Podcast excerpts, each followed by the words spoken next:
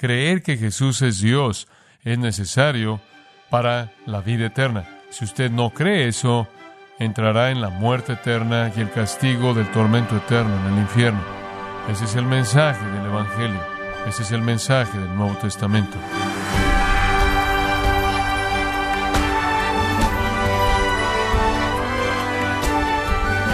Sea usted bienvenido a Gracia a vosotros con el pastor John MacArthur.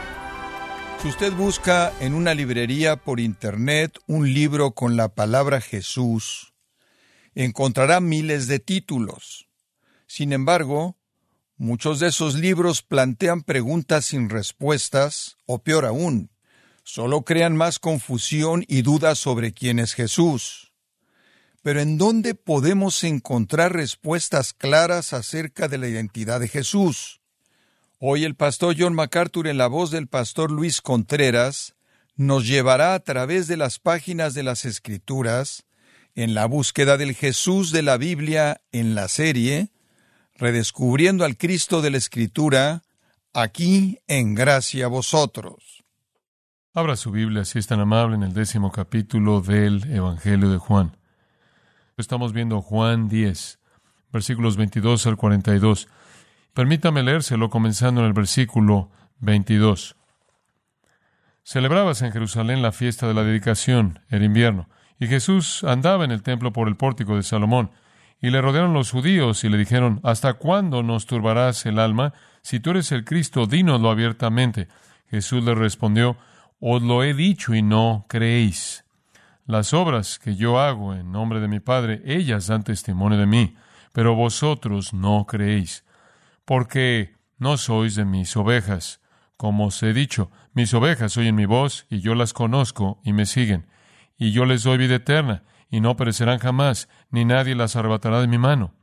Mi Padre, que me las dio, es mayor que todos, y nadie las puede arrebatar de la mano de mi Padre. Yo y el Padre uno somos.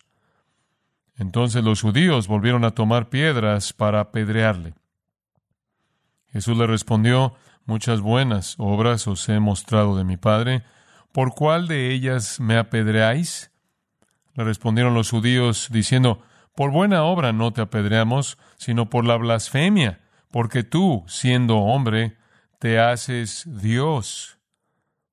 Jesús le respondió, ¿no está escrito en vuestra ley? Yo dije, dioses sois.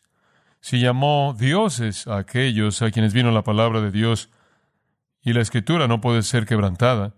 Al que el Padre santificó y envió al mundo, vosotros decís, ¿tú blasfemas porque dije, Hijo de Dios soy? Si no hago las obras de mi Padre, no me creáis. Mas si las hago, aunque no me creáis a mí, creed a las obras, para que conozcáis y creáis que el Padre está en mí y yo en el Padre. Procuraron otra vez prenderle, pero él se escapó de sus manos y se fue de nuevo al otro lado del Jordán, al lugar donde primero había estado bautizando Juan, y se quedó allí. Y muchos venían a él y decían, Juan, a la verdad, ninguna señal hizo, pero todo lo que Juan dijo de éste era verdad. Y muchos creyeron en él allí. Esta es la declaración pública final por parte del Señor Jesús de su deidad. Esta también es la invitación final en el templo frente a los líderes judíos antes de que él se vaya durante tres meses de aislamiento al otro lado del Jordán con sus discípulos y aquellos que vinieron a él, como es señalado al final del capítulo.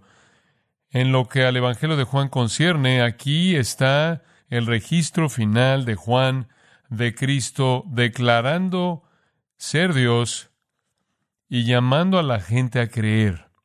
Y él lo está haciendo en la fiesta de la dedicación, la cual era su celebración de la gran revuelta macabea que derrocó a Antíoco y a los invasores sirios en el periodo entre los testamentos. Los judíos en la actualidad lo celebran bajo el nombre Hanukkah.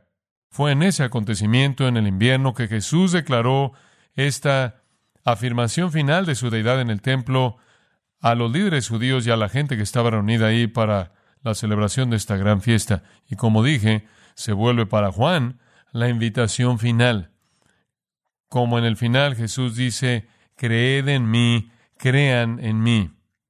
Desde el comienzo del Evangelio de Juan, el mismo énfasis se ha hecho. Jesús es Dios. Así comenzó. En el principio era el verbo y el verbo era con Dios y el verbo era Dios. Ese es el punto de Juan en este Evangelio. Como él lo dice al final, estas han sido escritas para que creáis que Jesús es el Mesías, el Hijo de Dios, y para que creyendo tengáis vida en su nombre, vida eterna.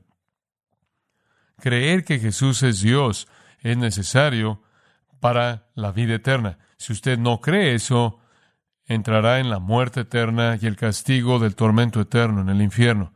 Ese es el mensaje del Evangelio. Ese es el mensaje del Nuevo Testamento.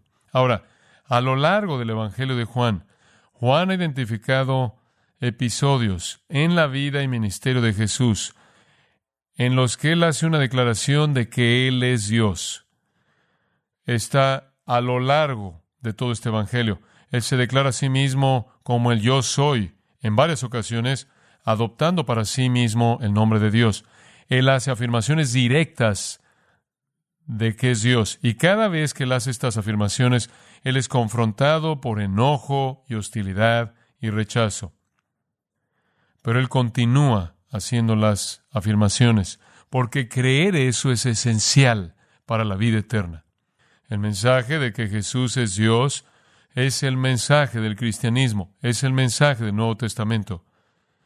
Y Él es igual a Dios en naturaleza. Juan dice en el primer capítulo, vimos su gloria, y era la gloria del unigénito del Padre, lleno de gracia y de verdad. Él era la esencia misma de Dios. Los escritores de las epístolas recogieron esto. El escritor de Hebreos dice que Él es la representación exacta de Dios, la imagen expresa de Dios. El apóstol Pablo dice que toda la plenitud de la deidad mora en Él. Juan dice, si niegas su deidad y su humanidad, estás bajo maldición. Esto es el cristianismo. Él es presentado por Mateo como Emmanuel, Dios con nosotros. Él es presentado por Marcos como Dios Hijo. Él es presentado por Lucas como el Santo, quien nace como niño. Este es el corazón del Evangelio cristiano. Él no es únicamente un maestro noble, él no es únicamente un líder religioso, él no es un hombre muy moral, él no es alguien únicamente con sabiduría fuera de lo común, aunque todas esas cosas son verdad. Él es Dios y cualquier cosa menos que eso es blasfemia en contra de él, en contra de él. Ahora, necesita ser afirmado que los judíos habían llegado a una conclusión diferente.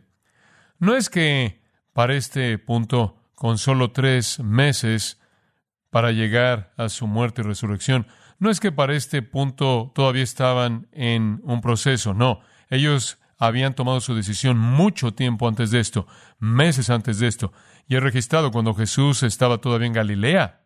Y ustedes recuerdan el capítulo 12, emitieron su veredicto final, dijeron, Él hace lo que hace por el poder de Belcebú. No podían explicar sus obras, sus milagros, como algo natural o humano. Entonces sabían que había un poder sobrenatural detrás de él. Ellos entonces declararon que era Satanás, que su poder venía del infierno, que él era demoníaco, en el nivel más alto que literalmente estaba siendo habitado por Satanás mismo. Esa fue su conclusión fija. Y debido a que fue una conclusión fija, Jesús dijo, no serán perdonados. No hay manera de salir de eso. Si ese es su veredicto final, no hay posibilidad de salvación. Y en una transición muy interesante, al final del capítulo 12, y Mateo registra eso, él los declaró que estaban más allá de la salvación porque habían llegado a una conclusión final de que él era satánico. Y comenzando inmediatamente en el capítulo 13, él comenzó a hablar en parábolas. Ahora, solo quiero presentarle un punto. Hay una suposición hoy día de que Jesús habló en parábolas para aclarar las cosas a los incrédulos. De hecho, usted oye a gente decir, necesitamos hablar en parábolas, necesitamos contar historias como Jesús, necesitamos alejarnos de la doctrina y la verdad proposicional, y necesitamos contar historias. Esto simplemente está por todos lados, incluso entre evangélicos. Y quiero que quede algo muy claro. Jesús no habló en parábolas para aclarar las cosas a los incrédulos. Él habló en parábolas como un juicio para que no entendieran. Esto fue un juicio. Fue un juicio templado por misericordia. Él dijo, oyendo no irán, como fue profetizado por Isaías 6, viendo no verán y no entenderán. Esa es la razón por la que estoy hablando en parábolas. Pero él les dijo a sus discípulos, a vosotros os ha sido dado conocer los misterios del reino. ¿Y cómo los conocen? Él explicó las parábolas a los discípulos. Marcos, de hecho, dice, a partir de ese punto, él habló únicamente en parábolas. Ese fue un juicio. Ese fue un juicio. Entonces estamos en ese punto y hemos estado en ese punto por mucho tiempo con los judíos, los líderes judíos, los saduceos, los fariseos, los escribas. Hemos estado ahí por mucho tiempo, durante muchos meses, pero incluso hay gracia en esta sesión final, antes de que Jesús desaparezca durante tres meses. En esa última vez en su ministerio público, antes de su semana de la pasión, Él los llama a creer. Entonces hemos estado viendo este encuentro. Hay mucho aquí. Lo primero que vimos aquí, hay cinco escenas que se desarrollan. Fue la confrontación en los versículos 22 al 24, en donde la gente se congrega en torno a los judíos. Esa frase por parte de Juan se refiere en la mayoría de los casos a los líderes y después la gente está con ellos también, son seguidores y claro, hay decenas de miles de ellos congregados en la fiesta en el templo en ese tiempo. Hicieron la pregunta, ¿hasta cuándo nos mantendrás en suspenso si eres el Mesías? Dinos de manera simple. Bueno, Él les ha dicho una y otra y otra y otra vez y les ha dicho de manera tan clara que Él no solo es el Mesías, Él también les ha dicho que Él es Dios. Y debido a eso, hasta este punto han tratado de apedrearlo tres veces desde el capítulo 5. Entonces les ha dicho, esto es algo hipócrita. La única razón por la que hacen la pregunta es para exhibirlo, para que diga algo blasfemo, para que puedan apedrearlo ahí. Si eres el Mesías, dinos de manera simple. Jesús responde en el versículo 25 y vamos a la afirmación. Él reitera la afirmación. Os he dicho, no creéis, no creéis, y aunque las obras que hago en el nombre de mi Padre, estas dan testimonio de mí, pero no creen. Pasamos mucho tiempo hablando de eso, acerca de la responsabilidad humana en la salvación de creer. También hay un lado divino. Versículo 26. Vosotros no sois de mis ovejas. Versículo 27, mis ovejas oyen mi voz y las conozco y me siguen y les doy vida eterna y no perecerán jamás, nadie las arrebatará de mi mano. Y les da el lado divino. No creen y son responsables por esa incredulidad. Pero después, por otro lado, de manera misteriosa, ustedes no son mis ovejas. Si fueran mis ovejas escogidas por el Padre, oirían mi voz, me seguirían y las recibiría y los protegería no perecerán jamás, nadie jamás los arrebataría de mi mano y nadie jamás los arrebataría de la mano del Padre. Versículo 29. Y después se lo resume al decir, yo y el Padre uno somos. En otras palabras, somos uno en esta operación divina de redención. Yo estoy involucrado en la redención, en la salvación de las ovejas escogidas de Dios al mismo nivel que Dios mismo. Él está afirmando ser el Salvador divino, el Redentor divino, Dios mismo. Yo y el Padre uno somos. Y claro, su respuesta, como vimos la última vez, recogieron piedras de nuevo para apedrearlo. El templo siempre estaba bajo construcción, habían suficientes piedras.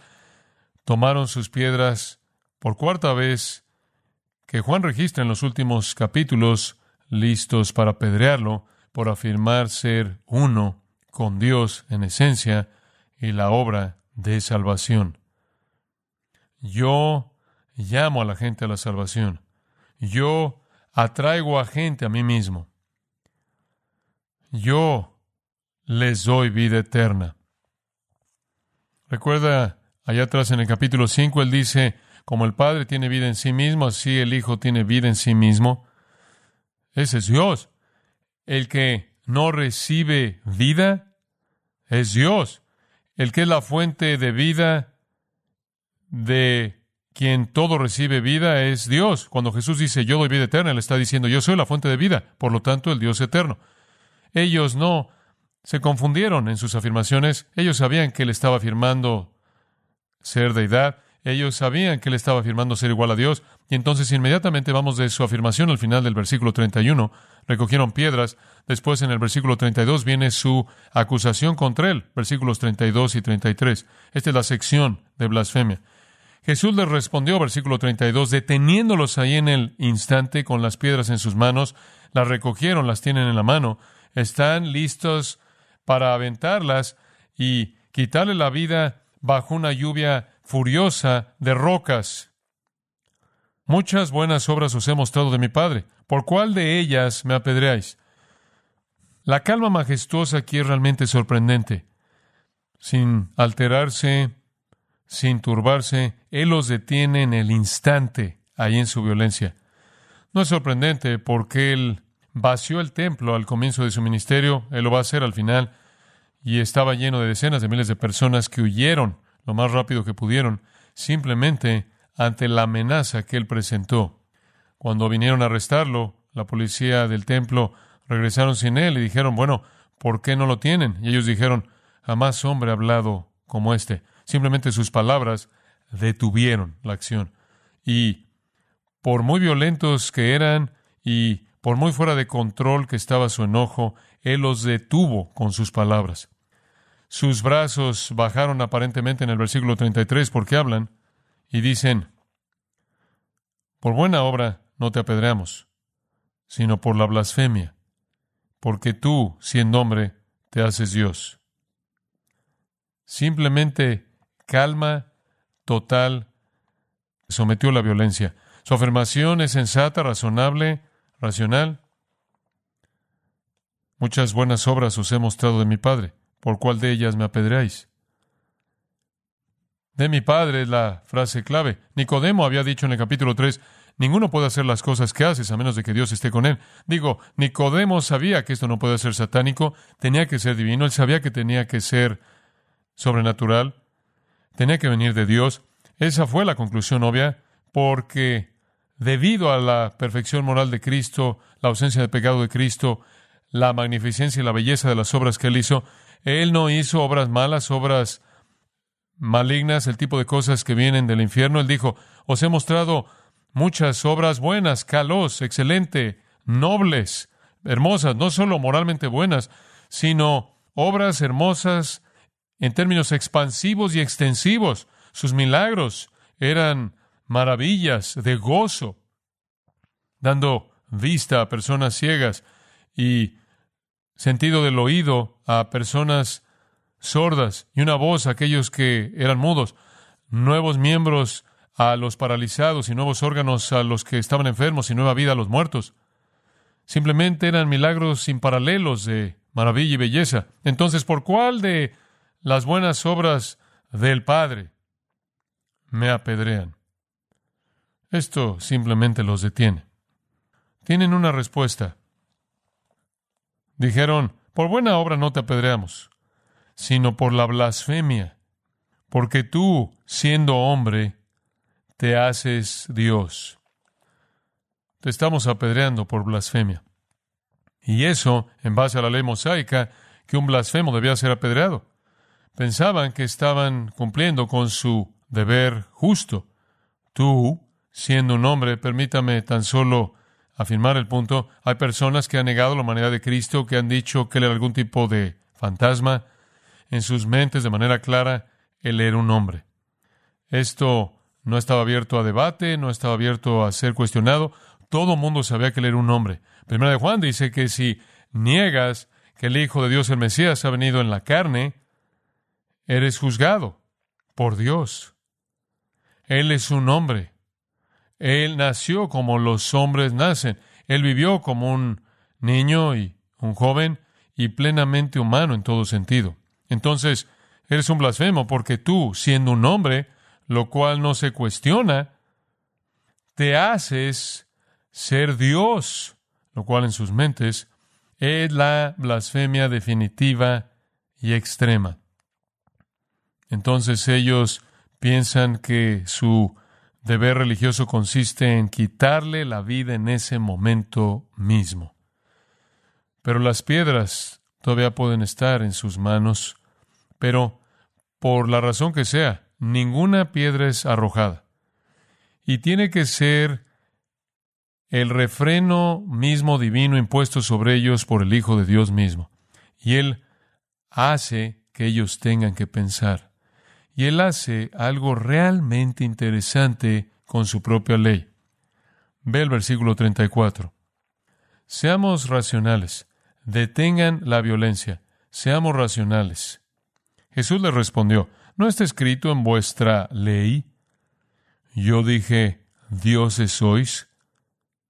Si llamó dioses a aquellos a quienes vino la palabra de Dios, y la escritura no puede ser quebrantada, al que el Padre santificó y envió al mundo, vosotros decís, tú blasfemas porque dije, Hijo de Dios soy. Eso es simplemente algo tan interesante. Él dice, ¿podrían tan solo ser objetivos por un minuto? ¿Podrían tan solo pensar conmigo por un momento? ¿Podrían hacer un lado su furia, la emoción, el odio? Deténganse y consideren el Antiguo Testamento. ¿Por qué están enfurecidos? Porque me estoy llamando a mí mismo Dios, cuando en su propia escritura los hombres son llamados dioses. ¡Wow!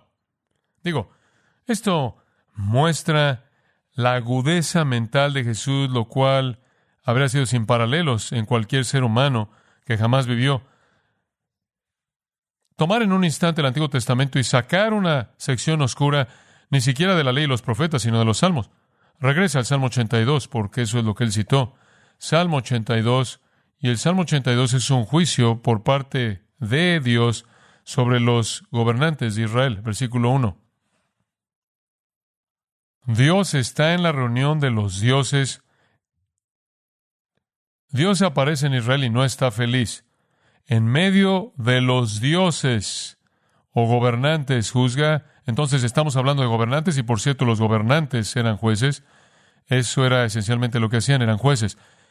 Resolvían problemas, emitían juicios. Dice a los jueces, ¿Hasta cuándo juzgaréis injustamente y aceptaré las personas de los impíos?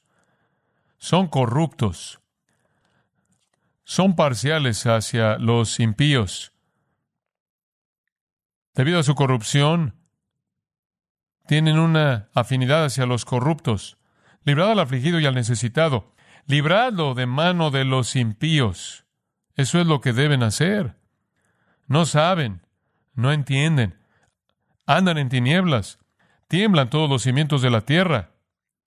Escuchen, todo lo que mantiene unida la sociedad está tambaleándose porque no hay justicia. Versículo 6, yo dije, vosotros sois dioses y todos vosotros hijos del Altísimo. ¿Qué quiere decir? Él quiere decir, miren, de minúscula, son dioses porque son representantes del único Dios verdadero. Son los agentes de Dios en el mundo. Son los hijos del Altísimo. Él les ha delegado autoridad y ustedes reciben su palabra. Eso es lo que dice en Juan 10.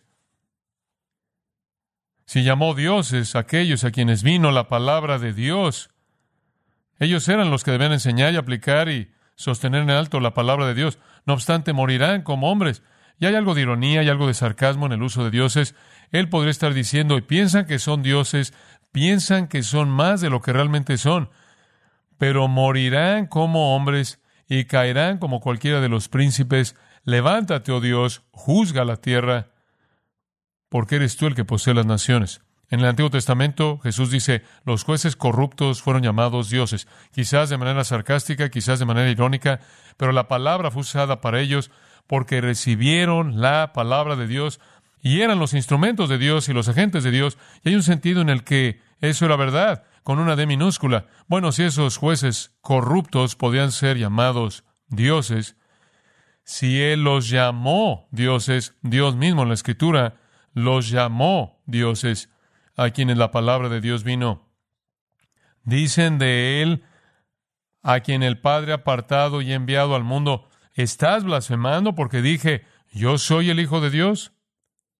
¿Ve usted la analogía? Haga una comparación. Él dice, Si no hago las obras de mi Padre, no me creáis. Mas si las hago, aunque no me creáis a mí, creed a las obras, para que conozcáis y creáis que el Padre esté en mí y yo en el Padre. Este es un argumento sorprendente. Él entra al Antiguo Testamento para presentar su argumento. Ciertamente, si el término dioses puede ser aplicado a gobernantes corruptos, no es exagerado para el Hijo de Dios incorruptible, perfecto, sin pecado, justo, ser llamado Dios. Piensen en lo que están haciendo antes de que empiecen a aventar piedras. Piensen en lo que están haciendo.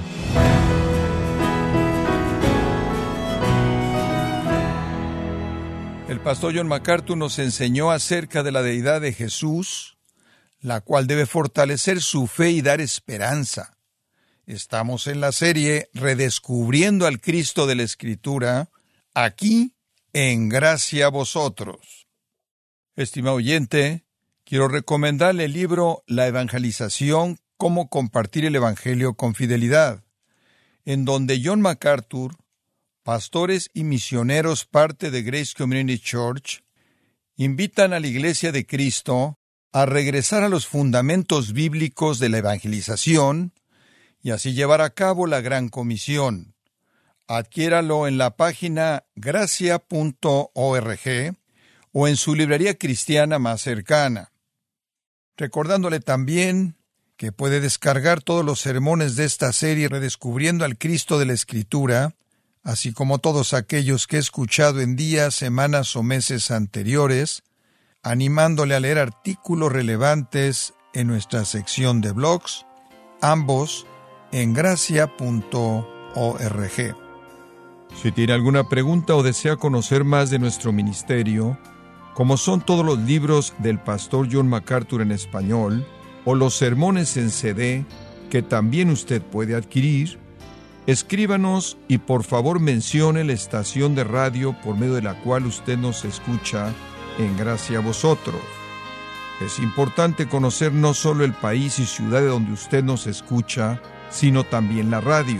Para quienes contactan nuestro ministerio por primera vez, pueden solicitar una copia del mensaje de promoción sin costo alguno, un mensaje por oyente únicamente. Si usted vive en los Estados Unidos o Puerto Rico, escríbanos a Gracia Vosotros, P.O. Box 4000, Panorama City, California 91412. O puede escribirnos a través del siguiente correo electrónico radio arroba esto ha sido todo y en nombre de John MacArthur y del personal de este organismo, queremos darle las gracias por su tiempo y sintonía, invitándole para que nos acompañe en la próxima edición y juntos desatar la verdad de Dios un versículo a la vez, aquí en Gracia a Vosotros.